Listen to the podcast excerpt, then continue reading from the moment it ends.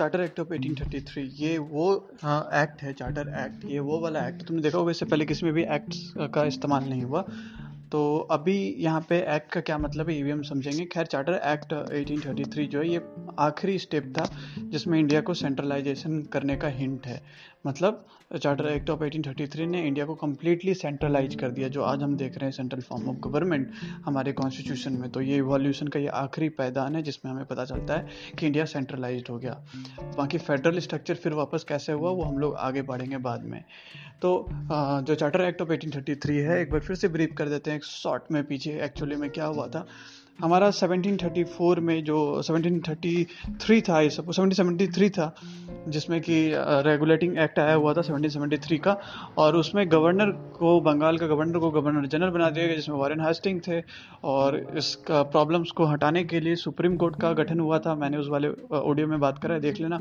Supreme court का गठन हुआ था, और सुप्रीम कोर्ट सारे मैटर्स को देखते थे। साथ में कोर्ट ऑफ़ डायरेक्टर्स जो हैं, उनको दे दिया गया था कि आपको पार्लियामेंट को बताना है, यहाँ के सारे रिवेन्यूज़ के बारे में, जिसके बेसिस पे रेगुलेटिंग एक्ट के बाद पिट्स इंडिया एक्ट में उस रिपोर्ट्स के बेसिस पे जो कोर्ट ऑफ़ डायरेक्टर ने दिया था, उससे डिसाइड हुआ कोर्ट ऑफ़ डायरेक्टर को तोड़ना ज़रूरी है एडमिनिस्ट्रेटिव और फाइनेंशियल सेक्टर्स में।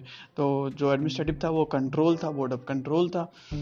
अब सीन क्या हो गया कि इसके बाद सिचुएशन बहुत ज़्यादा ख़राब हो गया, क्योंकि सुप्रीम कोर्ट जो था, वो लगातार केसेस हैंडल कर रहा था राइट अब सुप्रीम कोर्ट अगर केस हैंडल करेगा तो उसे दिखने लगा हमें, ऑफिशियली दिखने लगा कि एक्चुअली में जो गवर्नेंस है, उसमें प्रॉब्लम कहाँ पे इतने सारे पाइल अप होकर के केसेस आ रहे हैं। वो केसेस क्यों आ रहे हैं?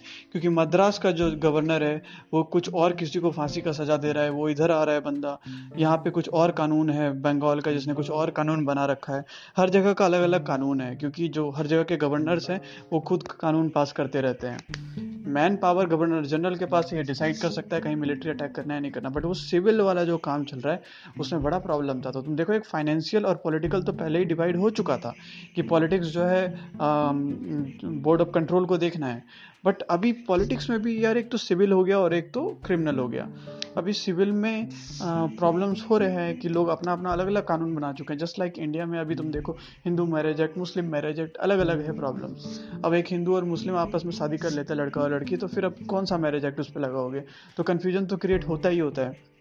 तो इतने सारे कन्फ्यूज़न अब दिखने लगे थे क्योंकि सुप्रीम कोर्ट का गठन हो चुका था कब? 1773 रेगुलेशन एक्ट में। तो अब क्या होना था? 1833 में सरकार ने डिसाइड किया कि अब जो है इंडिया का आ, इंडिया में गवर्नर ऑफ़ बंगाल जो है उनको governor governor general of Bengal जो है उनको गवर्नर जनरल ऑफ़ इंडिया बना दिया जाएगा। तो अब वो पूरे इंडिया के गवर्नर जनरल है। अब सिग्निफिकेंस क्या हो गया? गवर्नर से जब गवर्नर जनरल बने थे तो सारे गवर्नर्स उनके कंट्रोल में थे। अब जब ये गवर्नर जनरल ऑफ़ बंगाल से गवर्नर जनरल ऑफ़ इंडिया बन गए तो क्या मतलब हो गया? अब जितने भी गवर्नर्स हैं बंगाल में या मद्रास में, उनके पास लिटरली कोई कानून बनाने का हक नहीं है। अब कानून सिर्फ़ एक ही आदमी बना सकता है, चाहे वो सिविल हो या क्रिमिनल कानून हो। वो है गवर्नर जनरल ऑफ़ इंडिया पूरे इंडिया का कानून एक ही आदमी बनाएगा। पहले उसको गवर्नर जनरल ऑफ़ सिर्फ़ बंगाल बोलते थे, क्योंकि उसका कानून बनाया हुआ जो है सिर्फ़ बंगाल में ही चलता था।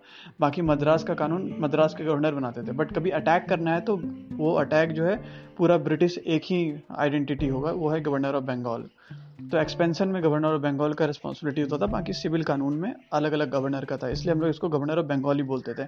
बट अब ये गवर्नर जनरल ऑफ़ इंडिया हो चुका क्योंकि पूरे इंडिया में कंप्लीट पावर इसका, चाहे वो सिविल हो या क्रिमिनल हो। तो गवर्नर जनरल ऑफ़ इंडिया पहले कौन से हैं हमारे? विलियम बेंटिक पहले गवर्नर जनरल ऑफ़ जो इंडिया है विलियम बैंटिक इसका नाम याद करना इसलिए ज़रूरी है। क्यों? क्योंकि एग्ज़ाम्स में कभी आज आ सकता है कि who did the codification work of Indian law तो आंसर होगा विलियम बेंटिक क्यों? क्योंकि अब एक ही गवर्नर जनरल है। इससे पहले तो कोई कॉडिफिकेशन कर ही नहीं सकता था राइट क्योंकि सबका अपना अपना कानून था। अब विलियम बेंटिक पहला गवर्नर जनरल तो ऑब्वियसली बात है कि इसने कॉडिफिकेशन सब, आने के साथ सबसे पहले कॉडिफिकेशन क्या होगा। नहीं किया होगा तो इसको लात मार के निकालेंगे। क्योंकि इसीलिए इसको गवर्नर जनरल ऑफ़ इंडिया बनाया गया है ताकि हर जगह एक ही कानून हो सके और कोई प्रॉब्लम ना हो। तो इसने सबसे पहले आने के साथ हुआ क्या क्या कोडिफिकेशन ऑफ़ सारे काम किए। तो तुमने देखा ये फाइनल स्टेप ऑफ़ सेंट्रलाइजेशन कैसे था? अब सारे पावर सेंटर के पास आ गए कानून बनाने के। हमारे एट प्रेजेंट इंडिया में भी यही है। सारे पावर सेंटर के पास हैं। बट इसके बावजूद भी कुछ स्टेट लिस्ट है। रेसिडुअल और कंकरेंट लिस्ट मैटर नहीं करते क्योंकि उसमें अल्टीमेट से जो है सेंटर का ही होता है। तो अभी स्टेट लिस्ट भी है। वो स्टेट लिस्ट कैसे जनरेट हुआ, वो आगे के इवोल्यूशन में देखेंगे। बट अभी हम लोगों ने देख लिया कि इतना तो डिसाइड हो गया था कि अब आने वाले भविष्य में इंडिया में मैन पावर सेंटर के पास होगा। कभी ऐसा नहीं हो सकता यूएसए की तरह कि सारे स्टेट्स के पास सेम पावर है। नहीं यहाँ पे सेंटर के पास अल्टीमेटली ज़बरदस्त पावर होगा। ये कब से डिसाइड हो गया? 1773 के रेगुलेशन एक्ट से और 1833 के चार्टर एक्ट पे आके ख़त्म हो गया। Now what's different between charter act and regulation act of India तो रेगुलेशन एक्ट किसको कहते हैं? जो uh, 1833 के पहले जितने भी कानून बने उन सभी को हम लोग रेगुलेशन एक्ट बोलते हैं। ऐसा इसलिए बोलते हैं क्योंकि अब जो है गवर्नर जनरल ऑफ़ इंडिया था, पूरे इंडिया को एक ही आदमी कर रहा है काम तो वो अब एक्ट के तहत होगा।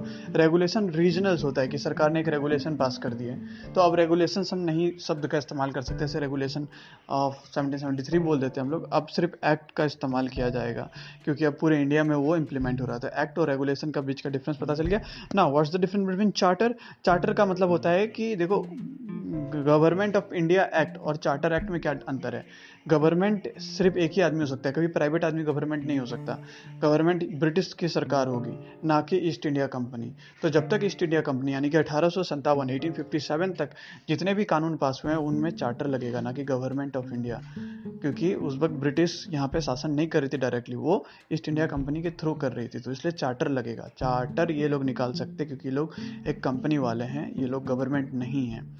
इसलिए चार्टर एक्ट है। एक्ट क्यों है? एक्ट इसलिए क्योंकि अब गवर्नर जनरल ऑफ़ इंडिया आ चुका है। अब पूरे इंडिया में सेम कानून होगा, ना कि रेगुलेशन होगा। तो ये क्लियर हो गया? तो हम लोग फिर से एक बार ब्रीफ कर देते हैं इसमें ज़्यादा कुछ हो गया है। चार्टर एक्ट ऑफ़ 1833 क्या है? 1833 डबल थ्री है। ये डायरेक्ट कल्मिनेशन है सेंट्रलाइजेशन ऑफ़ इंडिया का जिसमें गवर्नर जनरल ऑफ़ इंडिया बना दिया गया। अब क्योंकि गवर्नर जनरल ऑफ़ इंडिया है तो इसका मतलब है कॉडिफिकेशन हो जाएगा सारे कानून का आ, क्योंकि अल्टीमेटली सारे पावर्स इनके अंदर है। इसके अलावा इसमें एक बड़ा ही अच्छा चीज़ का बात की गई थी कि जितने भी ऑफिसर्स हैं इंडिया में जो काम करने वाले हैं वो एक एग्ज़ाम के थ्रू कंडक्ट किया जाएगा। और क्योंकि एक यूनिफॉर्म करना था ना अब ये खुद ही सोचा ऐसा क्यों हो रहा है? क्योंकि कोडिफिकेशन करना था। अब हमको कहाँ पे किसको पास करना है किसको लगाना है अब एक बंदा जो कलकत्ता में बैठा है वो मद्रास के बंदे को कैसे अपॉइंट करेगा? तो इसलिए कहा गया कि एग्ज़ाम होना चाहिए। तो सवाल है उस एग्ज़ाम में बैठेंगे कौन? तो कहा गया सबको बैठने के लिए दे दो। अगर इंडियंस क्वालिफाई करते हैं तो करने दो। बट इसका विरोध हो गया कोर्ट ऑफ़ डायरेक्टर से। और ये कानून पास नहीं हुआ खैर एग्ज़ाम से लोग रिक्रूट होने लगे बट उसमें इंडियंस को अलाउड नहीं था। तो यहाँ पे हमें दिख गया कोर्ट ऑफ़ डायरेक्टर्स का मेंटेलिटी कि वो इंडियंस पे ट्रस्ट नहीं करते थे। तो that was complete brief of charter act of 1833